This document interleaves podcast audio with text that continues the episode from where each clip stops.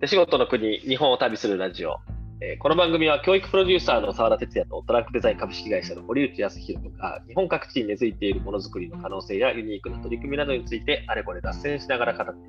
くです、はいということで皆さんこんにちはよはこんにちはよろしくお願いします。よろしくお願いします。ろしくお願いしますちょっと今回はですね聞いてる方々からすると全くあの何のことやなってことなんですけど初めてあの Zoom で収録してましておおあの、そうなんだよね。だから、あいつも収録で話してるときは、堀内君はそういう環境で話してるんだ みたいな。こ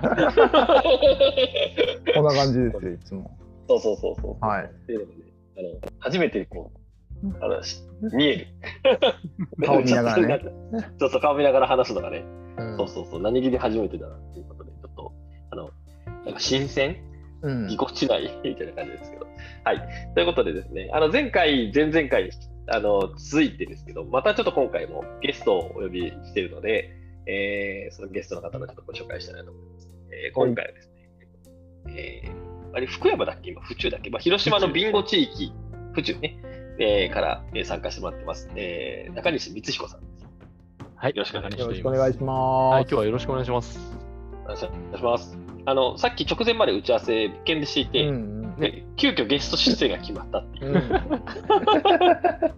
らね、出店の話とか、どういうふうに見せていくかみたいな話をしてたと思ったら、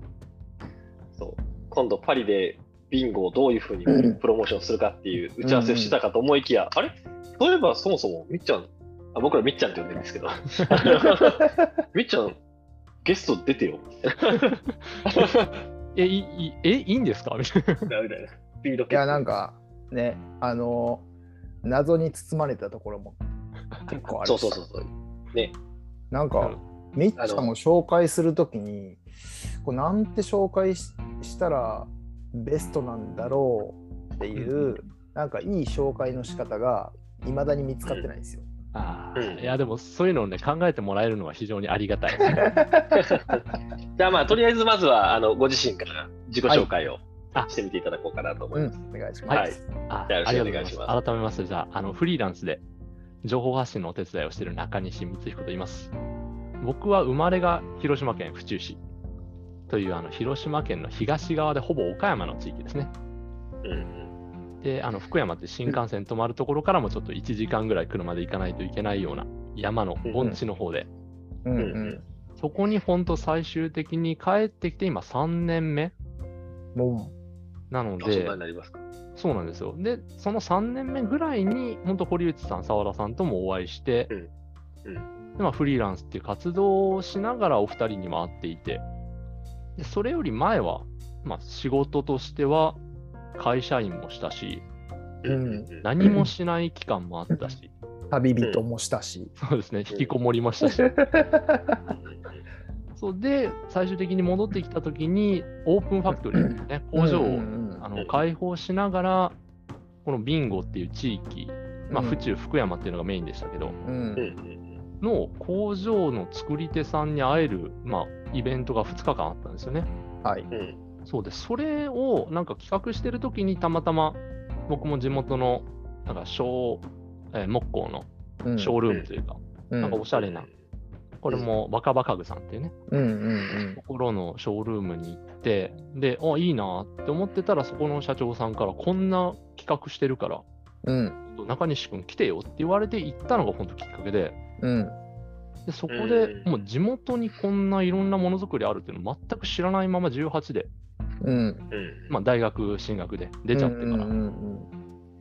そうでそれできっかけであ地元って案外面白いんだなって言ってうん気づいたらまず地元でちょっと動き始めてうんうんうんでそのやっぱり地元でそういう企画をしてる人たちがやっぱり面白くてうんで気づいたらそのチームに入れてもらって、まあ、言ってしまえばそこでちょっと収入をうんいただけるようになって、うんでもう納税もしないといけないしって言って個人事業主になって気づいたら3年経った、なるほどなるほはいど。なるほそんどな概要ですね瀬戸内ファクトリービューですねそうですねオープンファクトリーあれ3年前2019年2019 2019だからね。はい、ちょっとまあそこのなんかど、どういうきっかけでみたいなところも後で深掘っていけるといいんですけど、うなんか、ま、ま、まずもって今、そのさっき、あの、情報発信をって話をしてたんじゃないですか。で、それ、それ何、何やってんですかみたいなところを先にちょっと聞いておけるといいかなと思っててそうですあねの、要はね、仕事として、あの、こう引き受けて、うんうんはいいろんなあの形で活動してるじゃないですか。で、その、はいふ府中のメーカーさんたちの情報発信の支援もしていたりとうんか、うんあとはその福山の、ね、府中は府中家具とか、結構木工の産地ですけど、うんそのお隣の福山はデニム、まあ、福山とか尾道がデニムの産地そうでで、すそねのデニムのプロジェクトのね、発信とかも手伝ってるのは見てるんですけど、ですですなどどんな仕事をやってるんですか、でも分かりやすい大枠で言うと、うんまあ、ライティングで執筆とううんん写真うんはいはいはいはい。で情報発信でもう一つ言うと動画の撮影編集うっんうんうーんていうのが大きい枠のやっぱ皆さんもイメージするような企業の情報発信うんうんうんでそれとやっぱコロナ禍で増えたのがオンラインを使った、うんまあ、オンライン配信うんはいはいうんうんっていう、まあ、リアルタイムのやつの、まあ、機材僕がもともとガジェットとか機材が好きでっうんうんていうのもあってそれコロナ禍で初めてやっぱニーズがあってうんこういうオンラインイベントの時のまあ一緒に企画をやってみたりうんうんじゃあ機材導入どうするかとかそういうアドバイスもさせてもらうのがそのまま仕事になったっていうのはありますね。これさ、なるほどね。まあ、ライティングとか、はい写真撮影、まあ、動画撮影編集うん、みたいなのってその、まあ、府中に帰ってくる前、まあ、こういうなんか産地のものづくりみたいなのに関わる前から、うんそういうスキルっていうのは持ってたのスキルという言葉で合うかは分からないんですけどうん会社員を5年間やったんですよね。うんうんうでんその5年目4年目ぐらいからかうんなんか並行して大学の時に音楽をちょっとやってたんですけど、うんうんうんこの大学時代の同級生とやっぱ音楽活動もやりたいよねっていうことになってうん最終的にその相方も、まあ、うん島根ねその当時住んでたんですけど、うんうん島根でシェアハウスしながらもう毎週ライブをさせてもらうみたいな生活を1年ぐらいやってうんうんでその時 にやっぱり自分たちの情報を伝えないとって言って始めたのがその、まあ、いわゆる執筆ライティングうんうんあでしたね。あ、ね、だから自分たちの活動のためにやってたっていう。そうですそうですうんやっぱりちゃんと人に伝えないといけないよなっていうはいはいはいはでいすね。なるほどか会社員としては、職種というか、な何してたんでしたっけ僕あの電力会社で技術職してました。ああ、全然関係ねえな。そうそうでしかもなるほ大ど学の時も情報工学っていうまた関係ない音響とかの あそうだよね。はいはいはうい。んお音とかの研究をしてたんで、うんうん、うんなるほどなるほど。じゃあ結構もうエンジニア畑を歩んできていて、うんまあ、あの並行して自分の、まあ、なんていうか、趣味というか、うんあーなんかライフワークとしてそういう、まあ、音楽とか、まあ音楽とかね、なんかそういう表現活動をやっていてみたいなそうです感じねな。んですね。うん、なるほど。だから逆に言うと、そのなんか制作会社にいたりとか、仕事としてこうライティングの仕事をやったりとか、だからそういうことはやってきてたわけではなかったっていう。そうですね。全くしてなくて、うん逆に一回もうすることないなってなって、どうやってお金稼ごうかって言った時に、なんか知り合いづてで、それこそうんなんかライティングしてみてよみたいなところに、なんか呼んでもらったから、こういう文章でいいですかみたいな感じで確認しながらとか。うんで、会社員の時に本当カメラ、ちょっと好きで買ってみうたんカメラで撮ってた写真を、まあ、写真好きなんでって言って、うんこういうのでいいですかっていう、まあ、相手側に確認しながら、うんうんうんあ、いいねって言ってもらったんで、結局、それがちょっとずつ仕事に変わってったみたいな印象なるはあほりまどね。うんなるほど。まあその音楽やってたからそのガジェット好きっていう今のなんかオンライン配信やってるそうですねえーのもまあギターで言ったらねいろんな機材あるじゃないですかすそうですね。エフェクターみたいなのとかねそうそうそうあと、スピーカーをちゃんとつながないといけないとか、はいはいはいはいはい。いはいはいはうい。んうはんうんうんまあそこなんかつながってるかもねそうですねう。んすごく綺麗につながってたと思います。うんい、もう本当、うん一番初期の段階ってオンライン配信で言っても機材をなんか集めないとできないイメージあったじゃない、うんうん持ってないカメラとか。うんうんでもそういうなんかマイクも持ってたしうんうんうんで調整する音響機材もあるしうんでカメラもあるしみたいなうん本当自前で一式ちょっとみんながやってるより一段上のことをいなんか触ったらできるなっていうのがあったのもうんなるほなんどかやりやすかったですね。みっちなるほどゃねんみっちゃんのさうんガジェットブログみたいなのあるよねあありますあります。あのモノトライフっていう、ねうんうんなんかガジェットとなんか出会ったもんなんかこうう美しいものというかそうあのいいもの好ときね気 に入ったものをただただ自分がなんで気に入ったのかを確認するためのブログを書きました。はいまああのそういうのを僕見てあの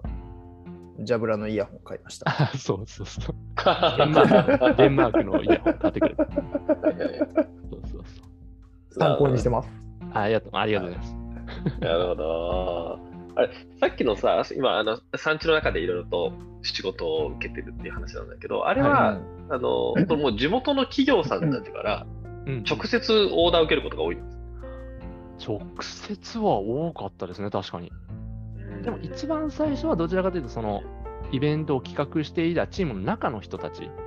はいはいはい。が宇宙一緒にのアンテナね。そうです。NPO 法人、府中のアンテナっていうところの、うやんっぱり先輩たち、全員がやっぱりそれぞれの個人事業だったりとか会社を持たれてる人たちの集まりでもあるんで、結構 NPO にしては珍しいクリエイティブ集団でもあるんだなっていうそうそうだ認識ねがすごくあって、うん、ウェブできる人もいるし、そうデザイナーもいるし、そうで、印刷全部ねねで終える人もいれ。ば、うんで、コンサルもちゃんとできて、ウェブの発信力もあるっていうう。ん、でそういう人たちがいるので、結構いろんな業界のやっぱ仕事も知っていて、うんうん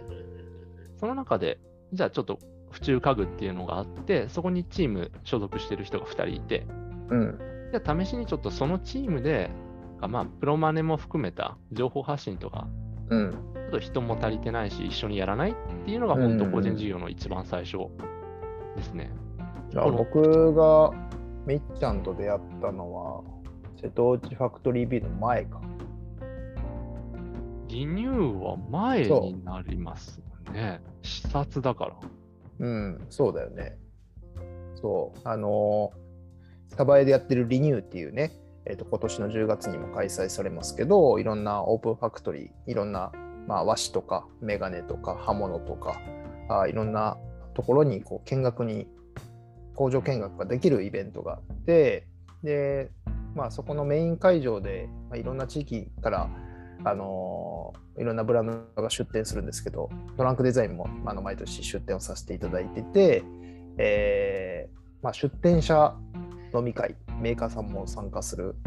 あれ、総勢何人だろう、100人とか200人ぐらいうんいる飲み会に、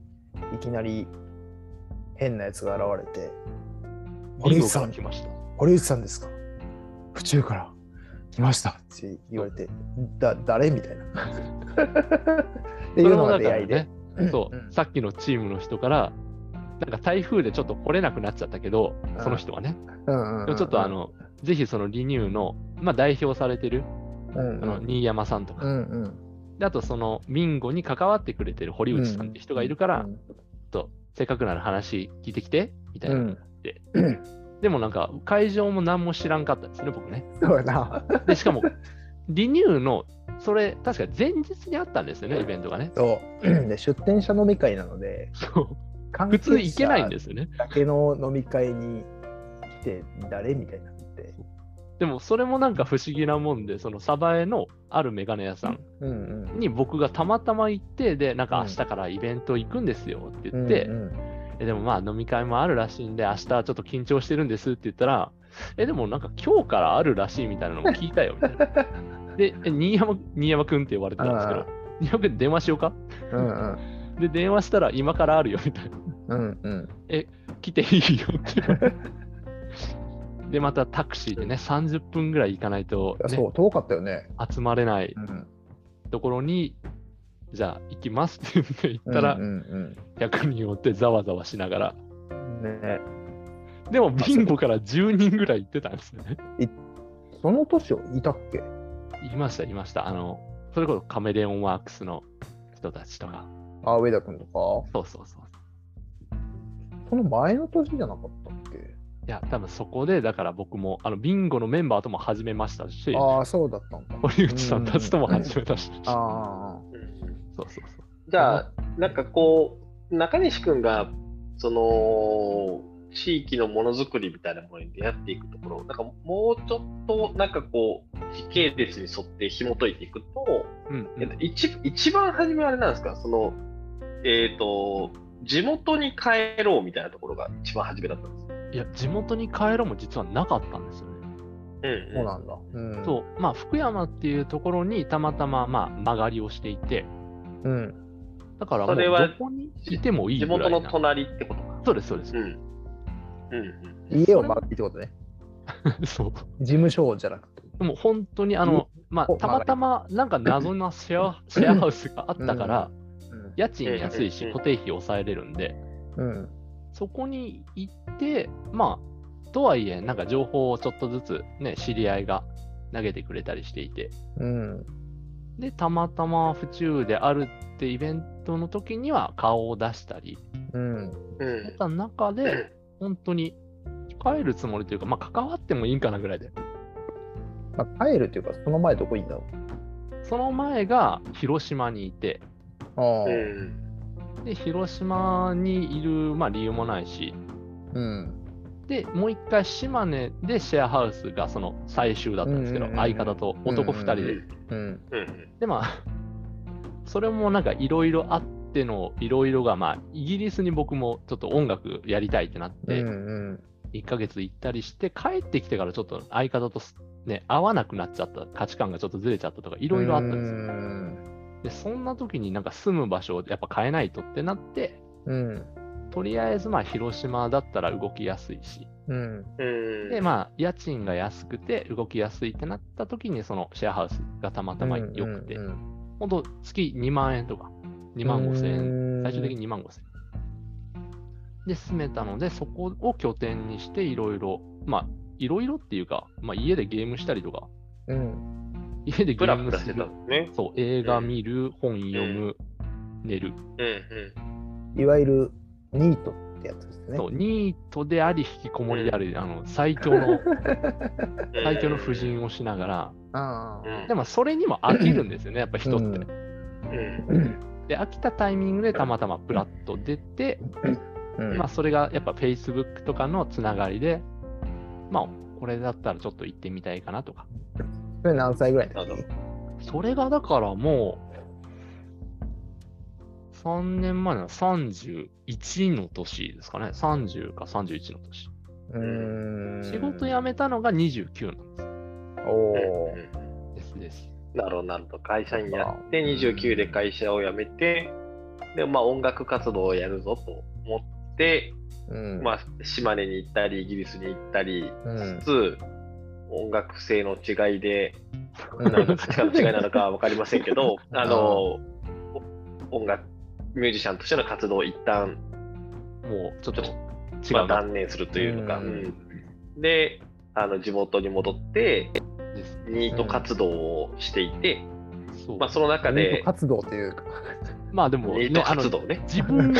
顧みる時間だったなっていうのはちょっとありそうますそよう そうそう。うね。んうんうん。そうそうそう。そうですよねな何が合わないんだろうみたいなのはずっと考えてましたはいね。はいはい。はいはいはい。 30そうで代すよね。、 30前後ってやっぱ来るよね、それ。ああ、やっぱありますか。めちゃくちゃあった。俺もめちゃくちゃあったしう、んううんん。まあ、兵庫のものづくりにコミットしようみたいなうん。で、決めたのも30歳としてでした。うん、ああ、なるほうど。ん。いや僕はそういう意味で仕事を辞めるって家族に話したのが多分27ぐらいなんですけど、うん。まあ、すごいまあ猛反対も受けおーおそうでかつ僕がそんな体めっちゃ強い人間じゃなかったんでー。うん。もう保証はどうなると思ってるはいはいはいはい。で言ってもまあいい企業さんだったんですよ休みも取れるし給料もいいみたいうん。うんうんな地元だったら特にうんうん。そんな安定を捨てるなんて信じられないへえ。で夜中の2時3時まで両親も含めてお姉ちゃんも含めて話し、最後母親がもう私の教育方針が間違ってたってもう切れて家を飛び出すっていう あおお母さんが飛び出す。お母さんが出てけではない。あいや、でもそんなことはない。あなたの教育は最高だったみたいなこと、僕もよよくわからない。深夜停止の話。なるほどね。なるほど。でも今も円満そなうんでか、すね、そうか、そうか。そう。そんなこともありましたね。なるほどね。なるほど。なんかそいの時にさや、でも面白いです。ね。なんか、ニート活動期間中は、はいその、不安感みたいなのなかったのこあれりからま人した生けど、どうするとか、い今のこの生活で、まあ、会社員時代の蓄えはあったと思うけそど、うなんですよ。ね、収入がないわけじゃん。ですね。でもなんか、一回ちゃんと突き詰めないといけないなって、なんか途中で切り替わった時期があって、おうなんか自分がかん、なんか表現に興味持った先に、なんか自分はなんか何を思うんだろうとか、うん何を感じるんだろう、突き詰めようっていう、なんかよくわからない感情になった時に、うんめっちゃ今歌詞みたいな感じだけ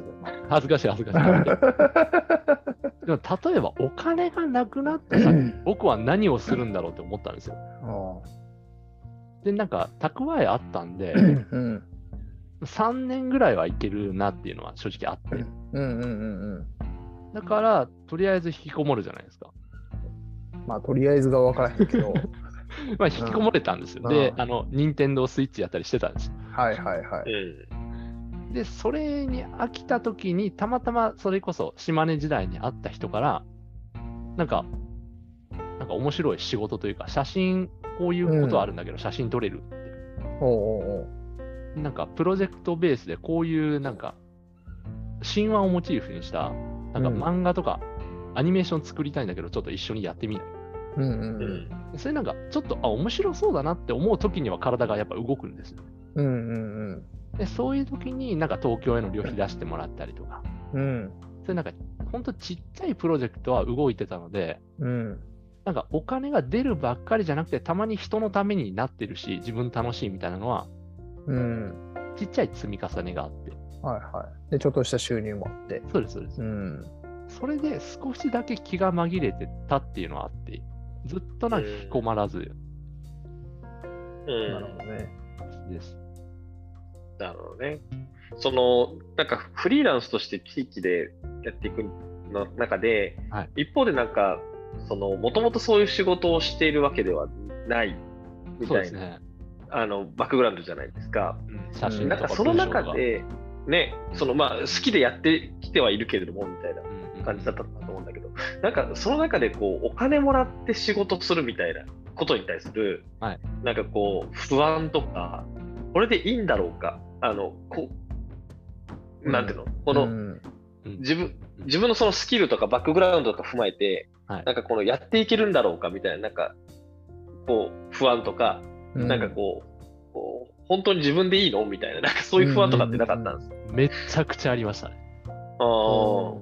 特にその知ってる人とだったら信頼関係があるから、むしろあっちがちょっと優しいじゃないですか。うんうんううんんでも逆に知らない人とどう関わろうかって思った時に、うんうんそのなんか自分が価値を決めれないなって最初やっぱ思ったんですよ。うんうんあだからうん一回だったら、うん僕の作品とか表現に対してうん相手のプライシングお金の価値を見てみたいと思って、うんうん一回「いいね」でやってみるっていうのをやったんですよ。はいはいはいはいあ何件だろう5件とか10件ぐらい。あーーはいはいはい。そしたらそこですごい学びがあってうんおうお同じ半日で写真を僕は全力で撮るんですけどうんうん一番安くて3000円でほほほほほうん、安い ね、 2万円かなうんうん個個人個人同士で。うんううんん、これ何なんだろううんうんでも、僕はいいものを出してるつもりだけど、相手が3000円だって思ったら、まあやっぱ3000円だよなと。そうだねそう。まあそうだね。でも、そう思った時に、なんか3000円のものを僕は作りたくないなって思ったんですよね。うんうんうんって言った時に、結局、僕が価格の提示をしない限り、あ僕のものがいいって伝わらないんだなに、なんか気づきがあっあうん面白いな、それ。そううんでうんうん逆に僕が2万円ですって言ったものに対してはあっちも2万円のプレッシャーを持つじゃないですうか。んうんそうね期。待をね、プレッシャーといううんか、期待をね、あそういうそこうとでですす期よね。待を持つし、うん2万円のものとして扱うようになるんじゃないかって思ってうんうんううんん。でそれが3000円のものだと3000円のものとして扱うじゃないですか相手もうんうんうんだったら僕は2万円のものとして精神誠意込めて扱ってもらうためにうん。うん2万円ですっていう仕事をしたいなって思って、うん。なるほど。そっからお金をちゃんとその2万円とかですね LINE を設けるようにうんうんしました、なるほど本当初期の初期の話でうんうん。すうね、んなんか今の話だったらあれだよね。なんか、あれすごい面白いなと思うんだけど、うんアウトプットに対しては結構初めから自信があったんです。あーでも自分のものを好きだとは思ってるうん。うん。あうあ、ん自分でね。。うんそうですうんただ相手がそれをどう評価するかわからないっていうのがずっとありましたなるほどわかるでも。まあいまだにやっぱりそれはありますねある程度うんうんまあ、うんわ俺もある。うんうん。そううん。それはでもなんか写真もそれこそイギリスに行った時に自分が撮って後から見て自分が撮った写真が好きだったんですおおー。うん。なるほそうでイギリスに行った時に自分がなんとなく残してた文章を自分が読んで好きだったんですよねうん。ど。はいはいはい。だからなんか自分が好きだって思うものを誰かが好きだって言ってくれてお金がいただけるのはやっぱ嬉しいじゃないですか。うん。うん。うんうん。だからその延長上にたまたまそういう人がいてくれたからそういう実験ができたっていうのはありますね。うんなるほ。ど。でも俺も若手の時同じようなことやってたかうん。ら。うん。まあ、なんだろうな。まあ、自信がなかったっていうのももちろんあるし、で、まあ、いい仕事をするためには、いい仕事をした実績のプレゼンも必要だし、うんうんうんってなったら、まあ、あんまり自分の仕事を作品って呼びたくないんだけど、うんこう実績が必要じゃん。ありますね。でもそこは実績作るのに案件が必要じゃん。うんうんまあ、モデルとなる案件が必要じゃんとか。じゃあもうそこは、あの、まあ、いいねで受けて、うんうんうんまあ、自分のポートフォリオを作っていくっていうための期間っていうのはありましたね。なるほど。なんか、うんそうだよね。なんか、あのー、堀内、これ、それ、前ちょっと堀内君に聞きたいなと思ったことがあったんだけど、うんあのー、僕と堀内君がまだ出会う前のことを、なんかいろいろウェブで見てたときに、うん。なんかその、て古典みたいなのやってたじゃないですか。あほうあ、はじい人生で一回しかやったことない古典ね。あ、本当？なるほどへえ。そうそうそうそうそう。だからあでい今のなんかちょっと堀内君からそういうのは全然なんていうのかな。ちょっとイメージがわかないんだけれども、うんうんうんなんかそういうふうに自分、まあ、今のそのポートフォリオを作るとか、なんかその古典を、まああれはちょっとだからやってみたってか感じなのかもしれないんだけども、ううんん、うんなんかそのあたりのこう、こうなんだろうな、実績をこうアピールしないといけないと思ってやってたのって、いつぐらいまでの話なんですかいやでも今でもあるんじゃないそそれは、うーんあー今でもやっぱりそのもう13年ぐらいうんやってますけど、うんその積み重ねはもちろんあるしそれは毎年ねアップデートされていくし、うんうんうん、それは常にあるんだけどそのアップデートがやっぱり規模感がでかくなってきてるよね。うんうんうん本当になんか最初はね1万円ぐらいの、まあ、小さな仕事で部分的にやる仕事も結構ウェブだけとかなんかショップカードだけとかみたいなことももちろんあるし、えーうん、でも今はこう会社全体のブランディングをやるみたいな規模感にこうなってきたんでトータルプロデュースをやるみたいな仕事に変わってきたんだけどやっぱそこはずっとステップがもちろん今まであって、えー小さい積み重ねがあ誰かが気づいてくれて、えーそういう考え方なんだお願いしたいっていう依頼される規模が少しずつ大きくなってきたみたいなものはありますよね。うん。うん、で今こう海外事業をやってるの もたまたまそのモアザンプロジェクトっていう、うまあ、海外販路開拓事業にたまたま仲間から声かけてもらって、えーまあ、兵庫県小野市の播州そろばんを海外に出すっていうプロジェクトに呼ばれて海外とのコネクションが一気にこう広がったみたいなのも経験値としてやっぱあるので、まあ、なんかその蓄積、うんうん、だからそれはなんかこう終わりはないし今も続いてる自分の経験値を、まあ、さらにこう毎年上げつつ自分ができる領域みたいなのは常に広げていってる感じではありますよね。うんなるほどね。なるほど。うんなんか自で信もなんかがないっていうことはなくなってきたかも。うんうんうんじゃあ表現の仕方なのかな、なんか昔のその、うんあのーなんか紙を使った古典みたいなああそうそうそうそう。そうそうそううやってたりもしてたしうん、それもでも10年ぐらい前だよねあれねまあどねね独立してでもすぐぐらいかなやったのだは。からうんまあなんかあとはあーなんだろう、まあ、とにかくその頃はまあ20代っていうのもあったし何にでもチャレンジしてたよねううんん逆になんかすげえイケイケだったかなるほどなるら何でなるほもどねこうなんだろうデザイナーだけど多分古典にあったのは、うんアーティストの側面出した方がいいんちゃうみたいなほどはいはい はいはいブランディンググ的なね、 ブランディングそうそうなるほどなんか自身のね。はいそうはいはいはいはいっていうなんかちょっと空間デザインのこう演出も含めて紙を使った空間演出でこう表現するみたいなうんことをやっていたりとか、うんうん、ちょうど活版印刷やり始めた頃だっていうのもあったしそのなんかやっぱ紙の可能性をこうこう広げるための活動みたいなので、まあ、そういうのってクライアントワークでなんて絶対来ないよ、うんうんうんそうだねそうだねうんうんまあ、あるかもしんない けど、うん、なんでそれを自分で作ったっていう感じかな。うんそうだよね、うんうん、なんか、じゃあ、あの、本当、また後で中西君も見てみてもらいたいです。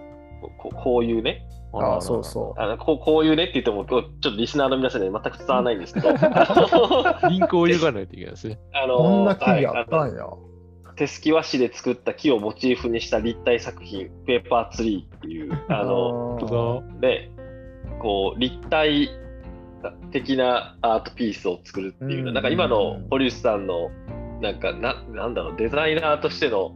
こう、なんだろう、こう、何、えースタイルとだいぶ違うなと思ってて、そうね。う。ね、うなん、か、